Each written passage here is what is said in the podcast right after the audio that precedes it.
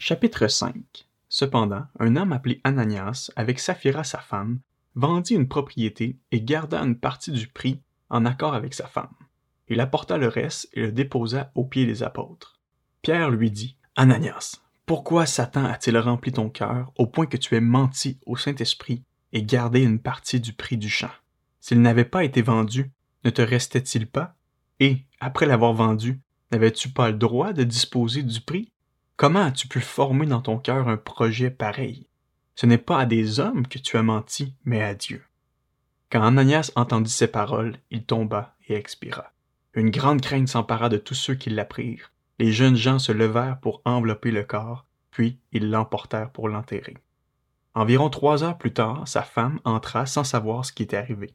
Pierre lui adressa la parole. Dis-moi, est-ce bien à ce prix que vous avez vendu le champ? Oui, répondit-elle, c'est à ce prix-là. Alors Pierre lui dit, Comment avez-vous pu vous mettre d'accord pour provoquer l'Esprit du Seigneur? Ceux qui ont enterré ton mari sont à la porte, et ils vont t'emporter toi aussi. Elle tomba immédiatement au pied de l'apôtre et expira. Quand les jeunes gens rentrèrent, ils la trouvèrent morte et l'emportèrent pour l'enterrer à côté de son mari. Une grande crainte s'empara de toute l'Église et de tous ceux qui apprirent ces événements. Beaucoup de signes miraculeux et de prodiges se faisaient au milieu du peuple par l'intermédiaire des apôtres. Ils se tenaient tous d'un commun accord au portique de Salomon. Personne d'autre n'osait se joindre à eux, mais le peuple les tenait en grande estime. Le nombre de ceux qui croyaient au Seigneur, hommes et femmes, augmentait de plus en plus.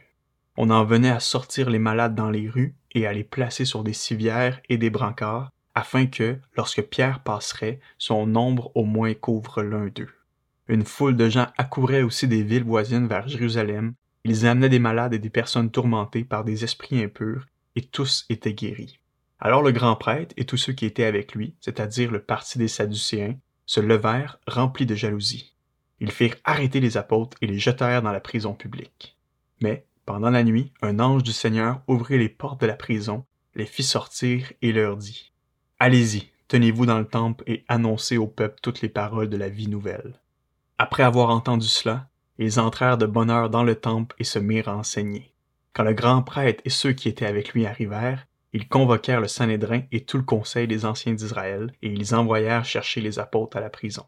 Cependant, les gardes, à leur arrivée, ne les trouvèrent pas dans la prison. Ils repartirent et firent leur rapport en disant Nous avons trouvé la prison soigneusement fermée et les gardiens devant les portes, mais quand nous avons ouvert, nous n'avons trouvé personne à l'intérieur. À l'écoute de ces paroles, le commandant des gardes du temple et les chefs des prêtres se montrèrent perplexes, ne sachant que penser de cette affaire. Quelqu'un vint leur dire Les hommes que vous avez mis en prison sont dans le temple et enseignent le peuple. Alors le commandant partit avec les gardes et les ramena, mais sans violence car ils avaient peur d'être lapidés par le peuple.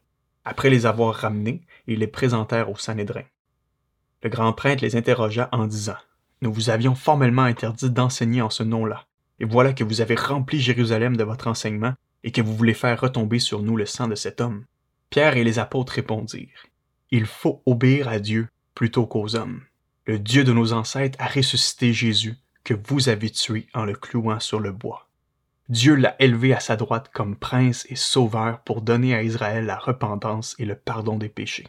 Nous sommes témoins de ces événements, de même que le Saint-Esprit que Dieu a donné à ceux qui lui obéissent. Furieux de ces paroles, il voulait les faire mourir. Mais un pharisien, du nom de Gamaliel, professeur de la loi estimé de tout le peuple, se leva dans le Sanhédrin et ordonna de faire sortir un instant les apôtres. Puis il leur dit Israélites, faites attention à ce que vous allez faire vis-à-vis de ces hommes. En effet, il y a quelque temps, Teudas est apparu. Il prétendait être quelqu'un et environ 400 hommes se sont ralliés à lui. Il a été tué et tous ses partisans ont été mis en déroute. Il n'en est rien resté. Après lui est apparu Judas, le Galiléen, à l'époque du recensement, et il a attiré du monde à sa suite. Lui aussi est mort et tous ses partisans ont été dispersés. Maintenant, je vous le dis, ne vous occupez plus de ces hommes et laissez-les faire. Si cette entreprise ou cette activité vient des êtres humains, elle se détruira. En revanche, si elle vient de Dieu, vous ne pourrez pas la détruire. Ne courez pas le risque de combattre contre Dieu.